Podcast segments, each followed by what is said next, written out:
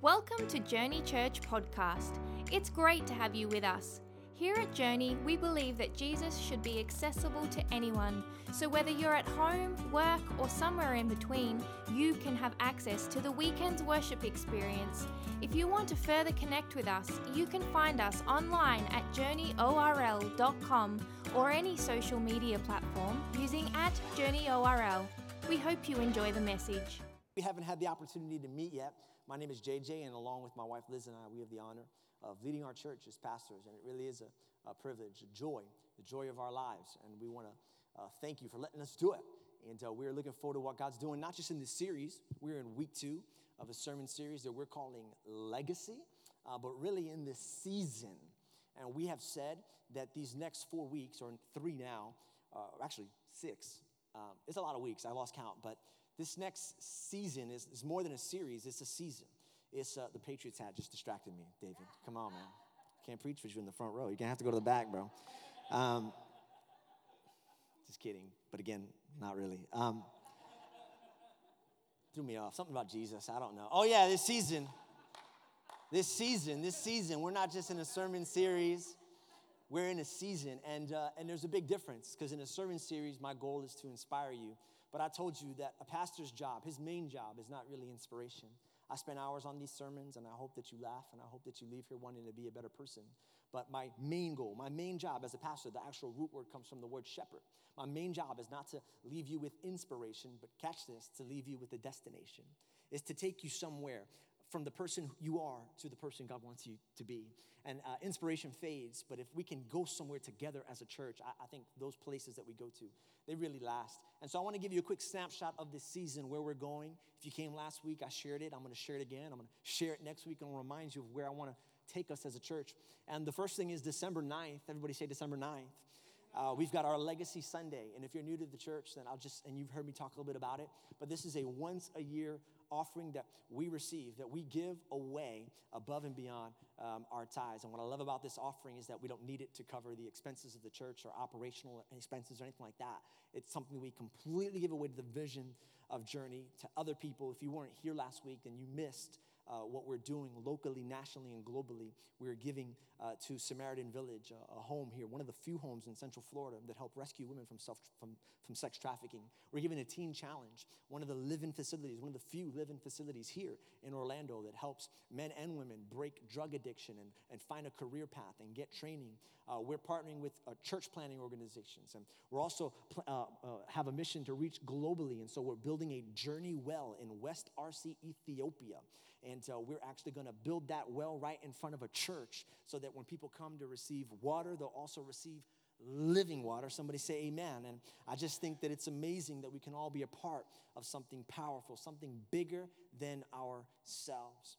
And then uh, also, you should know that there's an amazing team of people who have already been doing this the, since the beginning of the year. That's what our legacy team is. That's, that's uh, yeah, we've got some of our legacy team in the house today, and uh, we love them. And, and they're people uh, who are given above and beyond since January to these initiatives. And you heard us talk about JLA. I'm excited about that. We got another surprise for you next Sunday to let you know what we're going to be doing with our church and this building and so on and so forth. This team is going to be having a lunch on December 9th. It's absolutely free to anybody who wants to join to hear more about uh, what God can do through you if you're a business person. And I like to say everybody is a business person. If you've ever told somebody to mind their business, you're a business person, okay? Anybody who's not in ministry, God's given you a platform uh, to leverage to make a difference. Also, it's not just uh, in these doors, but out of these doors. Um, we're doing acts of kindness. And we shared this last Sunday. If you weren't here, we, we actually ran out. We ordered uh, 500, we ordered 1,000 cards. They all ran out. Um, I'm like, we didn't even have a thousand people that come to this church, but apparently we all have a thousand friends if we add them all together. And uh, this card right here says something extra to show you God loves you. And on the back it says, and so do we. And it has our logo and our website. And the idea of these cards, I'd love for you to grab them. They're under the blue tent. Is when you go out to eat after church today, because that's one of the best parts of church, going out to eat after. Somebody say amen. You know what I'm talking about? All right. And so when you leave that tip, okay, if you, let me just tell you, if you leave anything less than 18%, please don't tell people you come to this church okay? Um, I just don't want that reputation in the community. You got to leave at least 18. But here's what I'm saying: if, uh, regardless of whether they were a good waiter, some of you guys wait to, to see if they did a good job to give them a tip. I'm so glad that Jesus didn't wait to see if we'd be good people before he died for us. He just did it because of who he was and not because of what they did. But anyway, Um, so just give 18 regardless your food came in hot or cold.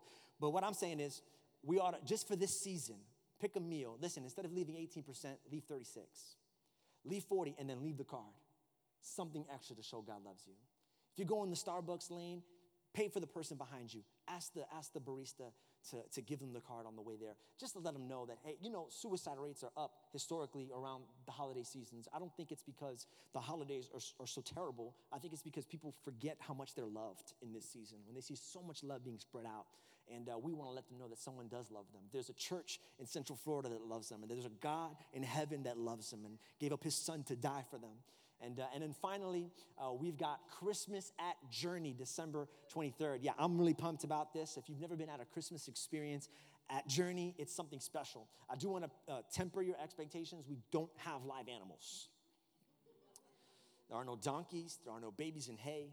Um, there's nothing like that, but we do do Christmas carols and we do offer uh, hot chocolate and cookies, and we have decorations. And next Sunday, uh, the church will be completely decorated and Christmas stuff. I'm excited because that's what you do. You wait for Thanksgiving to come before you decorate your house, okay? And the, the Lord just set somebody free right now, all right? Setting up your tree after Halloween. What's wrong with you? And uh, so, uh, so yeah, after Thanksgiving is when you do it. And so we're going to be doing that. And I just, I just love it. And it's important because I want you to start thinking about now who you'll invite. After Easter Sunday, more people are willing to come to church um, than uh, on, on Christmas than any other day. And some of you have never invited someone to church. And I just want you to know it is one of the greatest feelings in the entire world uh, to bring a friend and to watch them uh, give their life um, to Christ. We had a woman recently get married at our church. And uh, her husband got deployed overseas a week after their wedding. Um, and so they got the wedding in time and the honeymoon in time, and then he was gone. And uh, he came up to me. She wanted to bring her husband to me uh, after the worship experience last Sunday. And he met me at the Blue Tent. He said, Hey, I want you to meet my husband. Hey, I heard so much about you. Thank you for serving our country. And then he kind of looked me in the eye, got emotional. and He said, I just want you to know this is my first time in church in three years. He said, And I love it and I love it. And I'm so grateful that my, my wife has a place to go home while I'm gone, people, a community that are going to love her and make her feel welcome and at home. And, and it's what a, what a great feeling uh, that is. And so, anyway, so I'm, I'm pumped. Listen, if you have a Bible, I want you to open to Leviticus. Ooh, Levit. You know it's going to be a good sermon when the preacher opens up to Leviticus. Leviticus, what? Wherever you want to go. I'm true. I'm just, I've never preached like this before. The scripture that I'm pulling from today is not even a verse, it's a whole book. I'm serious. I just want to preach to you today from the whole book. I'm going to go through the whole book in 38 seconds, and then I'm going to preach from it. I mean, I really want to get to chapter 27 because chapter 27 has been. A lot of people ask me where I get my content from when I preach, and it's really a, a variety of places. So I get a lot of it from my kids, as you can tell. Um, whenever they do something crazy, I'm like, there's a message in that somewhere. I just gotta, just gotta meditate on that. Um, I get a lot of, listen, I, as a preacher, this is my trade. I listen to at least, I wouldn't be exaggerating, at least 10 sermons a week. I listen to other people's sermons. And so I got no shame in taking somebody else's message if it's really good. I had one mentor told me, one mentor told me, he said, if you ever preach something that really is original, is probably heresy, is what he told me. He said, because if you're the first person in 2,000 years of biblical history to come up with that idea, double check. double check. Um, but a lot of times, um, and the messages that minister to me the most are the ones that I just, that God just speaks to me in my prayer time. And so I want to be a little bit vulnerable because I'm going to share with you something that I haven't really completely mastered yet. I want to share with you something this morning that I'm still processing, and I want to invite you to process it with me. But it's something that's really encouraging me and really inspiring me. And uh, also, I, have been doing this thing, you know, the Bible in one year. Anybody ever try that plan? The Bible in one year? Anybody ever try the Bible in one year plan and then around March, you just kind of throw in the towel? And you feel guilty that you even started the plan in the first place? Well, so I, I did the Bible in a year, and I probably completed it for the first time in my life last year. And I've been trying it for the last like 20, okay? Ever since the Bible app was a thing. Uh, and I didn't like, for me, how fast I went through it. So I started this new Bible plan called A Chapter a Day. And, uh, and it takes three years to complete the whole Bible if you read a chapter in a day. And so for the last 30 days, I had the privilege of being in the book of Leviticus. And I got to be honest. Um, if you don't know about church, then that means nothing to you. But if you've ever opened your Bible, I mean, just it's to the book of Leviticus, the very first words are the burnt offering. Two things I don't like burnt stuff and offerings. And so because I have to do something. And I'm just like, this is going to be a boring book because it's a book of laws. And I'm like, I just don't need to know more things that God needs me to do. Come on, somebody. I'm having trouble doing the things I already think He wants me to do. Any, can anybody relate to me? I don't need a book about all the and all the way all the ways I'm failing. You know what I'm saying? I don't need to spend a month on that. I don't think it's going to encourage me, but I did. And, and, and it is a book of rules, I gotta be honest. But upon second glance, it really ministered to me because I, what I found out now, which I also found out now as a parent that I didn't understand as a kid. You know, when you're a kid and all your, your parents give you all these rules and you just think that your parents just have to kill your fun? You're like, you're the worst parent ever. Why won't you let me go out past 11 o'clock at night? Oh, because there's bad people past 11 o'clock at night. But you don't know that when you're a teenager. You're just like, you're terrible. Well, that's kind of what I was doing with Leviticus. I looked at Leviticus and I was like, wow, but upon second glance, it gave me a window into the heart of God. I'll say it another way it showed me the love behind the laws. And, and so I read it, and so, but, here, but it is a book of rules. I'm not gonna lie. Watch. So I'm gonna give you the summary. We're gonna go through it real quick. There's 27 chapters in Leviticus. Ready? I'm gonna give you the summary. Chapter one, rules about a burnt offering. Chapter two, rules about grain offering. Chapter three, rules about fellowship offering. Chapter four, rules about sin offering. Every time it says offering, by the way, it, it means you have to kill something, okay? Rules about guilt offering. Rules about burnt offering. Again, he hit it twice. We're in chapter six right now. He just doubled up on the burnt offering, just doing reviews. Rules on the grain offering. Rules on the guilt offering. Chapter seven. Uh, chapter eight. Rules on eating blood. Don't do it. Rules on chapter uh, nine. Rules on being a priest. Uh, chapter 10, the death of Nadab and Abihu. They died. You know why? Because they broke the rules. That's right. Chapter 11, rules on eating clean and unclean food. Chapter 12, rules on giving birth. Okay? Chapter 13, rules on skin disease. I mean, he is thorough, okay? Chapter 14, rules on skin disease. Two chapters on skin diseases. Uh, chapter 17, rules on the Day of Atonement. Chapter 17, rules on eating blood. He really doesn't want you to eat blood, okay? Rules on chapter 18, uh, chapter 18, rules on sex. I love chapter 19. This is what chapter 19 is the title in my Bible various laws. God put a, God, like, you know that miscellaneous budget line item that you, God just put a miscellaneous budget line item in. And if it didn't fit, various rules. These are the ones I couldn't categorize. Um, chapter 20, punishments for breaking the rules. Chapter 21, punishments for breaking the rules if you're a priest. Almost there, guys. Um, chapter 22, you must follow the rules. Chapter 23, rules on how to throw a party. You got party rules. or they call them festivals. Chapter 24, rules, um, you will die if you break the rules. Chapter 25, it's what it says. Chapter 25, the Sabbath year, rules on resting, rules on taking a day off. God actually has rules on taking a day off. Because some of you guys think you're taking a day off by not working, but, but you're reading about work when you're home and your family's not getting the best of you because you're still focused on what you're working on, even though you're not in the office?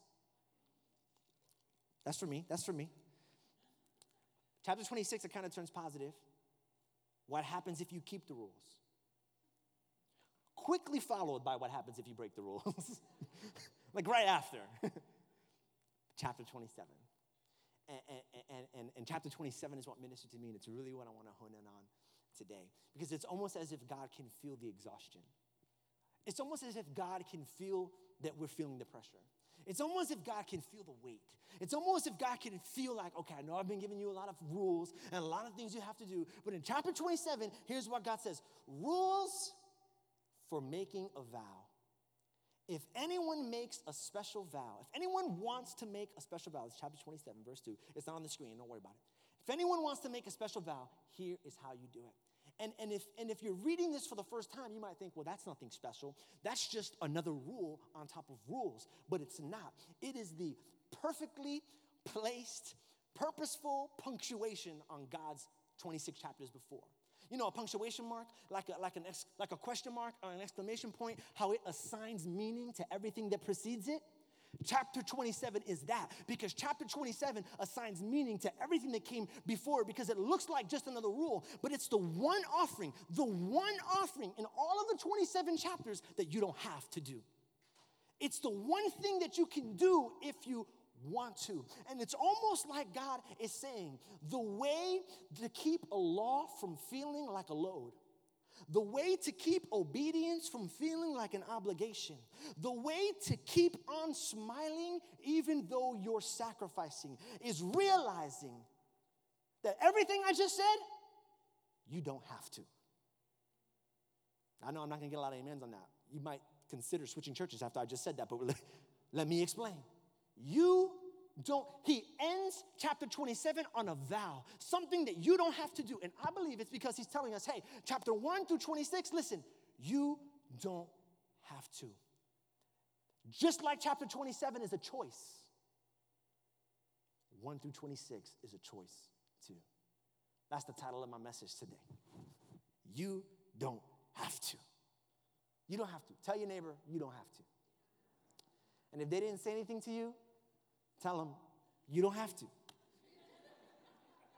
You don't have to. Do you know that you don't have to? Oh, that will free you. Do you know that you don't have to go to work? You don't have to. You don't. You don't have to get paid either. But in the in reality, you don't have to. Do you know that you don't have to go to college? I know there's some parents right now that are really upset because their teenagers heard that. But the truth is, they're going to be 18 and they're going to realize it's a choice. Do you know that you don't have to burn off those Thanksgiving carbs? Those carbs are perfectly fine evolving into fat cells and living with you for the next 15 years. They've got no problem. You don't have to. Do you know that you don't have to give to the legacy offering? You don't have to. Do you know that when the worship leader says, hey, lift up your hands and worship God, can I tell you a secret? Tell them. You don't have to. And that's so important to understand because the moment you realize you don't have to, you're free to. You're free to. The moment you realize you don't have to. This freed me. And I'm sharing this with you because recently I had a, a ministry trip, a, a preaching. I was, uh, I was in Alabama for three days, preaching straight, three days, probably four or five times. Then I got on a plane, flew across the country to Washington State. Okay, that's a long flight. Preached there three or four more times. That was Thursday, Friday, Saturday. On Saturday, I was gonna catch the red eye. The red eye, if you're not familiar with the term, is a flight that gets you in at 4 or 5 a.m. I was gonna take a red eye from Washington State into Orlando to come here and preach to you guys. And while I was sitting in the terminal, exhausted, burnt out, and I was telling myself, you know, and I'm just being honest, being transparent. I'm thinking, man, I love people and I love Jesus, but I'm tired. and and I, I don't want to, and for a second, I thought, I don't want to go to Orlando right now. I have, but I have to. I have to, I have to go, I have to go. And as I said that, I looked across the gate. It was like gate 17. And I looked at gate 18, which was right next to gate 17 in the Seattle airport. And gate 18 said, Honolulu. and it was Orlando, Honolulu. And I just thought to myself, I would love to get on that. And I started imagining what Honolulu would be like. The pina coladas, the virgin pina coladas, the, the Pacific Ocean, the sun, the relaxation. And as I thought about Honolulu, I thought about the days, listen, when I used to pay people to let me preach. I, I, you don't remember those days because you didn't know me, but my wife does. I, I would get asked to come to places. You would say, How does that work? I would get asked to come to places like Miami, living, living in Gainesville, and they'd say, hey, would you come preach at our church? I'm like, absolutely. Um, it's a long ride. You know, there's tolls, there's all that. Gas alone is like, you know, $150 or whatever with, with tolls and all that. I'm like, you know, how much can you pay me to get down there? They're like, we got $100. I'm like, it's gonna cost me 150, 200 just to get there. And they're like, that's all we got. I was like, done. I'm all there. I remember having to pay people to go to pre- and when I get there, if they didn't have the money or anything like that, I didn't care. It was such a privilege. It was such a joy. I would take as many speaking engagements as possible. I remembered those days, uh, getting the phone call and how excited I was. And then as I remembered that, I looked at this and I thought, you are flying to two different states to preach to 5,000 people to come back to a church that didn't even exist two years ago. And it hit me. Listen, I no longer felt pressured, I felt privileged. And I went from I have to to I get to. But I didn't get there the moment I realized that I didn't have to. Because I was sitting there, the Lord told me, He said, You don't have to. You don't have to. He said, We got other people that work at this church. Call Joey. Tell them that you can't make it. Tell them to fly the other late. Tell them something about Honolulu. Just tell them to preach. You don't have to. And when I realized I didn't have to, I told the Lord in my own way, in my own spirit, in my own heart, I said, Yeah, but I want to. I want to. You got to be careful. It's so subtle when the things in our lives that used to be opportunities begin to feel like obligations. I want to talk to somebody right now who is expecting a child or who one day would like a child. Let me tell you all the prayer that you're going to put into your child. And when they come into the world in that wonderful, beautiful, innocent, smell good baby form, I just want you to know that one day they will have a sports game. One day they will have a recital. One day they will have a rehearsal. And the very baby that you were excited about, now you got to clear your, your calendar out for. And if we're not careful, what felt like an opportunity will begin to feel like an obligation. I want to talk to anybody who is going to college or is in college and is beginning to regret it. Or not regret it, but having frustrations. Do you remember what it felt like to get that acceptance letter? Do you remember how they made it seem so cool? Like the letterhead was shiny, and it made it sound like there was a thousand other people who could have got in, but you, you got picked. You know, never mind, it came from Valencia, you know, community college. And you didn't care, it was an acceptance letter. Remember how it felt like an opportunity, but now you got to get up for 7:30 class? And all of a sudden, what began as an opportunity? Come on, somebody. Now it begins to feel like an, like an obligation. You remember that job? Remember when they called you and they were like, You got the job, congratulations. You were like, Woo! And then you actually had to get dressed for the job and go to the job. Do you remember how that opportunity began to feel like obligation? I want to talk to married people or people who are one day getting getting married. Do you remember that first date that you went on and all the butterflies and the feeling that you felt? I want you to know that one day you're gonna have to actually schedule date nights into your busy schedule. And if you're not careful, the date that once felt like an opportunity can begin to feel like an obligation. Does anybody remember what it felt like when we first fell in love with Jesus?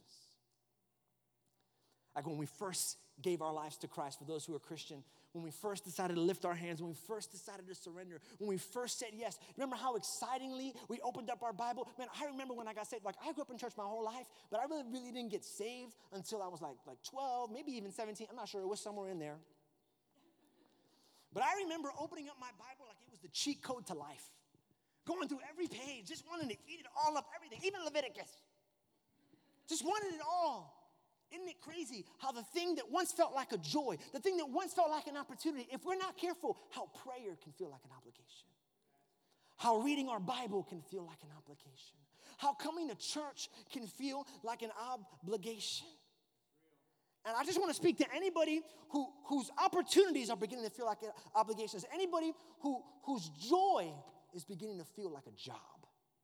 Does life feel like a job for you sometimes? If so, let me encourage you. God did not come so that you can have life as a job. He came to make sure every day was filled with joy.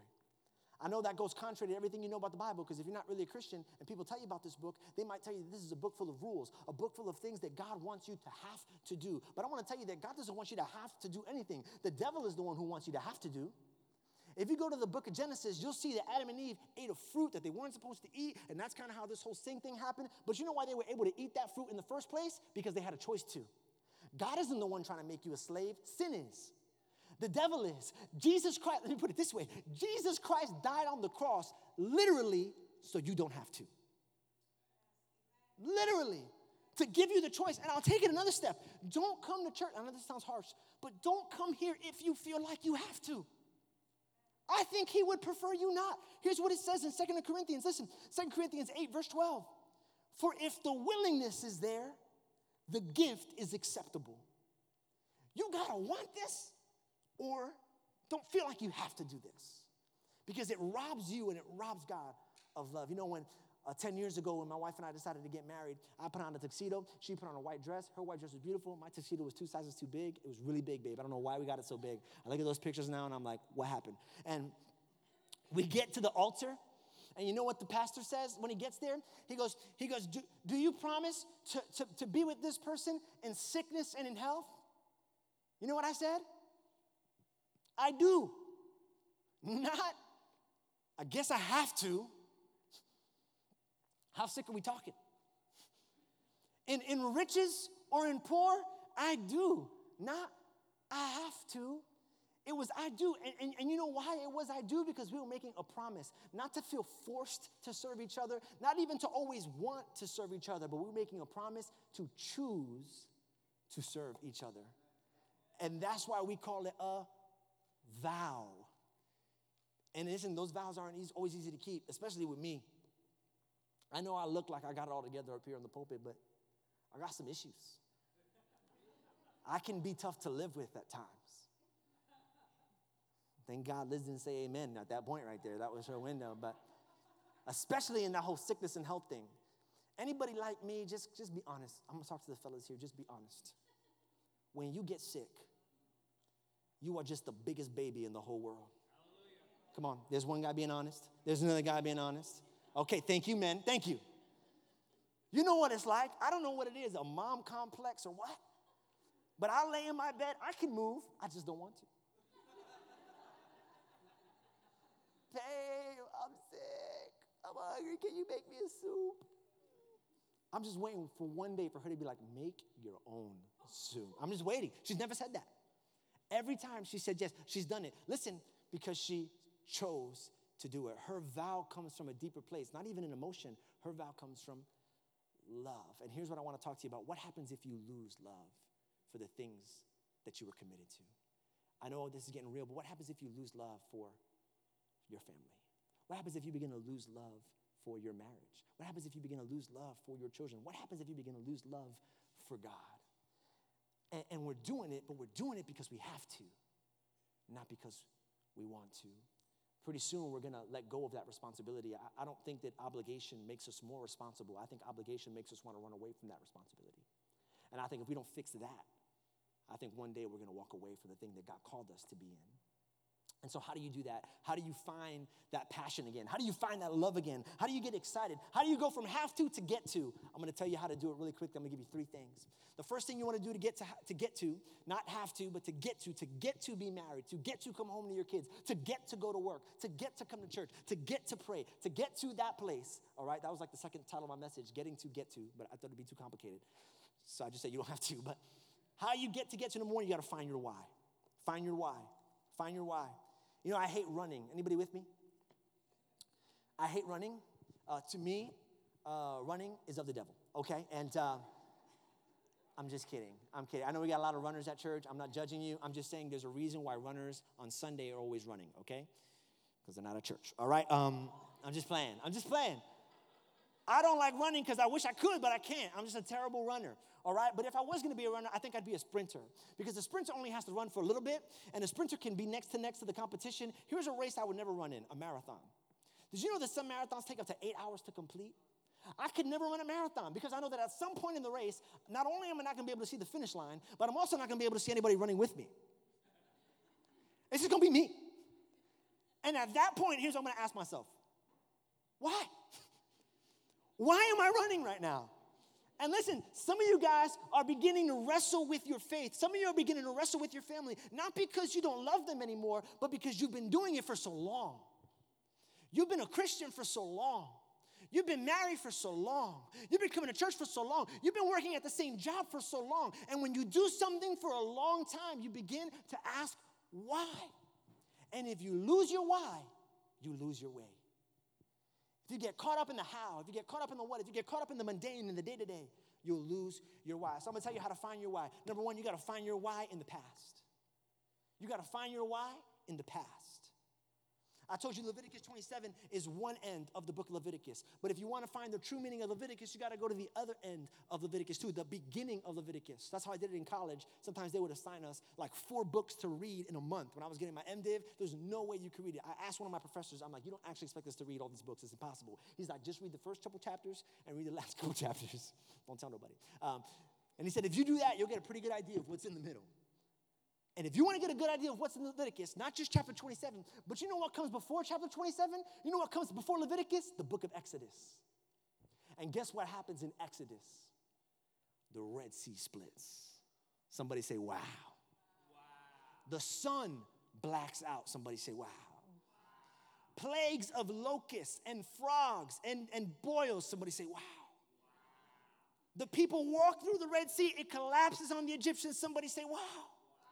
And here's what I realized that the, that the Israelites were able to make a vow in chapter 27 because they said wow in Exodus. The wow always precedes the vow. And here's what God told me to tell somebody today the reason why you lost your why is because you lost your wow. There used to be things in your life you used to say wow about. I know I'm not just talking to married people today, but remember when you used to say wow about your spouse? Now you say, now you say why. Why, are you so dumb? Why are you so selfish? And you keep saying why and you're losing your why. You need to stop asking why and start remembering wow. Let's go through this little exercise real quick. Okay? Remember how poorly you used to dress? Somebody say wow. Remember that bad acne phase you went through? Somebody say wow. Remember all the other people who said no to you? Somebody say wow and she or he picked you anyway. Somebody say, wow. You find your wow, and you'll find your why. Your job. Remember when you used to say wow about your job? Now you say why. Listen, I don't care where you work. If you make minimum wage in America, if you make minimum wage in America one day, of salary for minimum wage is greater than a month's salary in some countries, somebody say, wow. Wow. You want to find purpose in your profession again? Think about that. Wow. I know I joke about my kids, but and sports and stuff, but for real, man, sometimes I ask why in those T-ball games. Because they're not good. None of those little boys are good. Like the ball's right there on the tee, they can't hit it. It comes their way, they run the opposite. And I'm just looking at this and, and all the things that I cleared out of my calendar to be there, and I'm saying, why? Are we even here right now? Why? But then I watch my, my little guy get up there. Maybe, maybe it's different because I lost a, a child. And, and I see how fleeting life is, but I see the way he puts on those pants, he got a little tush in there.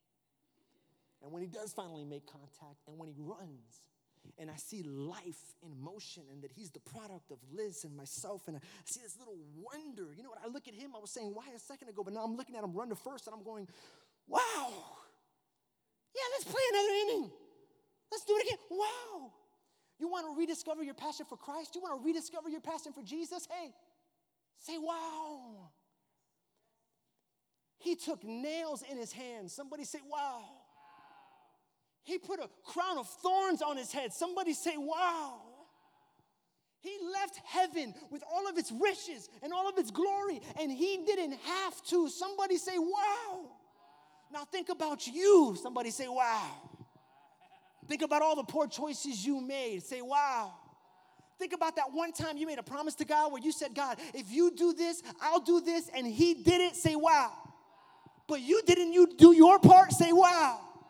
And he knew that, but he got up on the cross anyway, knowing that you'd turn your back on him, knowing that it would take you 20 years to come back to him, knowing that there'd be a portion of this world that would never give their life to him. He did it anyway. Somebody say, Wow. Oh, come on. Somebody give God praise like you don't have to. Somebody give God praise like you get to, like you want to, like you realize, wow, He saved me. He rescued me. He delivered me. He didn't have to and I don't have to. Wow, wow, wow. I get to. You got to rediscover your why. Rediscover your why. Rediscover your wow. And if the past isn't enough, look to the future. You know what the Bible says in Matthew? You can find your why in the future. You know what the Bible says in Matthew chapter 25, verse 23? That one day we're going to stand before God in heaven in all of his splendor, and he's going to look at us and say, Well done, good and faithful servant. Enter in and in that moment, every insecurity, every need of validation that you thought you needed other people to fill is going to be filled. In that moment, when He looks at you and says, You did it. If you need something to drive you, if you need to find a why, look to your past and look to all the miracles and look to all that God has done. But also look to the future and look how He is, what He is going to do and what is waiting for you on the other side of eternity. Wow. Somebody say, Wow. Find your wow and you'll find your why. I'm going to hit these next two really quickly. Number two, not just find your why, find your ritual. Find your ritual. What's funny is that in between Exodus's wow and Leviticus 27's vow is Leviticus 1 through 26. And you know what that is? The how. Do you know why he makes us do all these festivals? Do you know why he, he made them do it over and over again? So they could remember their why. You know why, why God made it a rule to have a Passover meal once a year? Because he wanted them to remember how they took them out of, out of, out of, out of Egypt. Do you know why he made them do a festival called the Festival of Tents, which is setting up literally living outside of your house in a tent for a certain season? You know why he wanted them to celebrate that? Because he wanted them to remember how God got them through the desert. Do you know why Jesus said, Hey, do this in remembrance of me? And before he left, instituted as a holy ordinance, Holy Communion, eating the bread and drinking the juice, drinking the wine. You know why he did that? He said, Because I want you to remember me. Remember your why. I've said this before, but motion creates emotion. Some of us, we're losing our passion because we do things once in a while, and God is asking us to do it more consistently. People who hate the gym are people who go to the gym every once in a while. People who love the gym are people who go consistently. And it, they didn't do it because they were passionate about it in the beginning, but going and going and going, it became a part of who they were. The more you do something, the more it becomes a part of who you are. But you got to make sure you get your why in place first, or else your ritual will become religion and your motion will just feel like the motions. And so once you get your why, then you keep coming. Oh, keep praying. Keep reading your Bible. Keep coming to church. Keep going on date nights. Keep having that family time with your kids. Keep showing up to work. If you get your why in place and you just stick to it over and over and over again, the passion will follow. But don't abandon the process, which is my last thing. The reason why we abandon the process and the reason why we run away from our responsibility and the reason why we leave, listen, is not because we have a problem with God's process, but because we have a problem with God's pace. Here's my last point find your why, find your ritual, find your rhythm. Find your rhythm. You got to understand that what God is doing in your life, He's doing on His time. His time. His time. His time. Can we do a little metronome? I want you guys to hear something really quickly in the loudspeaker. Can we play it? Go ahead, play this. Yeah. Do you guys know what that is? It's a metronome. It keeps the beat for the for the for the band. It keeps them all playing, and you now you don't hear it, but that's actually in their ears right now. How annoying is that? they're singing their song while they're hearing that, but you know why? Because it's hard to keep the beat. Right? I want everybody to clap on the beat. Ready? Hold on.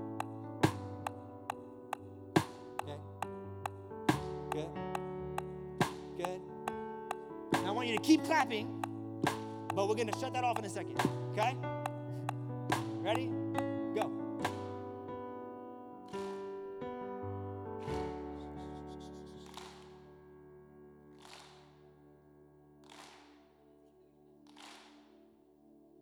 There it is, right there. Somebody messed up. It's probably a white person. Messed up. All right? Just let, just let. Hey, I'm white on the inside. I can make that joke, okay? Um, you know why it gets harder? When the metronome quits? Because we're trying to keep pace ourselves. And what we have to understand is that we are not the keepers of our pace. God is the one who sets the pace. And we just gotta, we just gotta stick to his beat and we're getting frustrated because things aren't working out. But here's what Philippians chapter 2 says. Put it up real quick. For God is working in you. See, when things aren't working out, it's because God is working in. And I know there are some people here who wish it could go faster.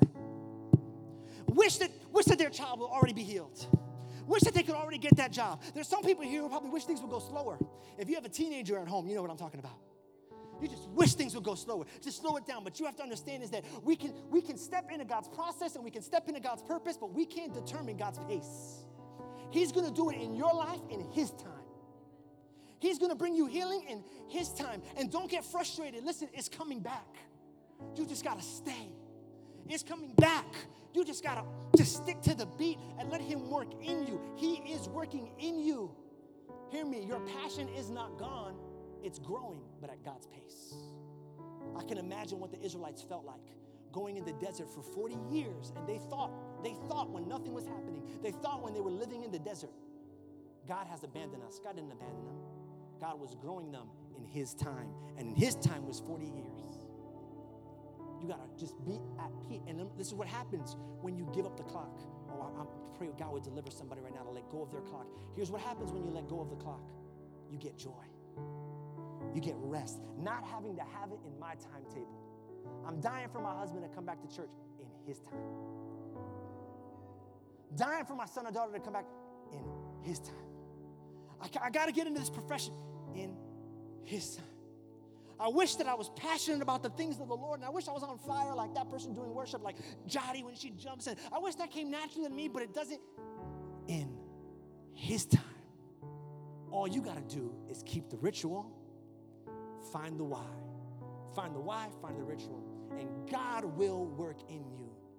God will work in you. God will work in you. Bow your heads and close your eyes. God will work in you. Somebody here today, you've lost your why. You've lost your why. You've been doing this for a long time. I want you to know that God is here. You want a relationship with Jesus, you're just not sure if you're ready. And I just think now is the time. You lost your joy, you lost your hope, you lost your passion. This is your chance. If you're here today and you want to give your life to God, you feel like God's not working in you, but He is. You just got to give it over, make a decision. When I say three, if that's you, I want you to raise your right hand as a signal, as a sign. Yes, Jesus, come into my heart. I want to live a life with you. I want to start new and fresh today. On three, raise your right hand as a signal. One, two, three, right now. Jesus, come into my heart. Come on. I see that hand. I see that hand. I see that hand. Two, three, four, five. Put your hand down. Six. Church, let's pray this together. Worship team, let's pray together into the mics. Let's pray it. Father, I'm here today. I'm here again. Take my life. I want to start this journey brand new. I know you have not left me. You've always been there. And I'm ready to rediscover my why. It's you.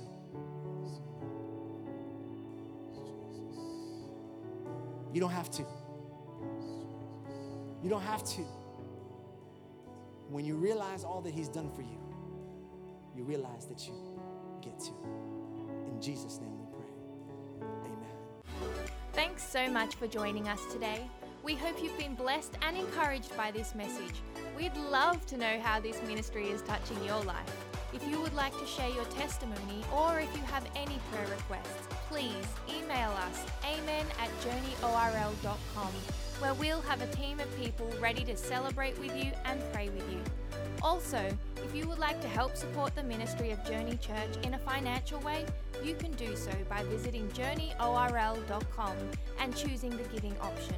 Or text JourneyORL to 77977. We hope you'll join us again soon. Have a great week.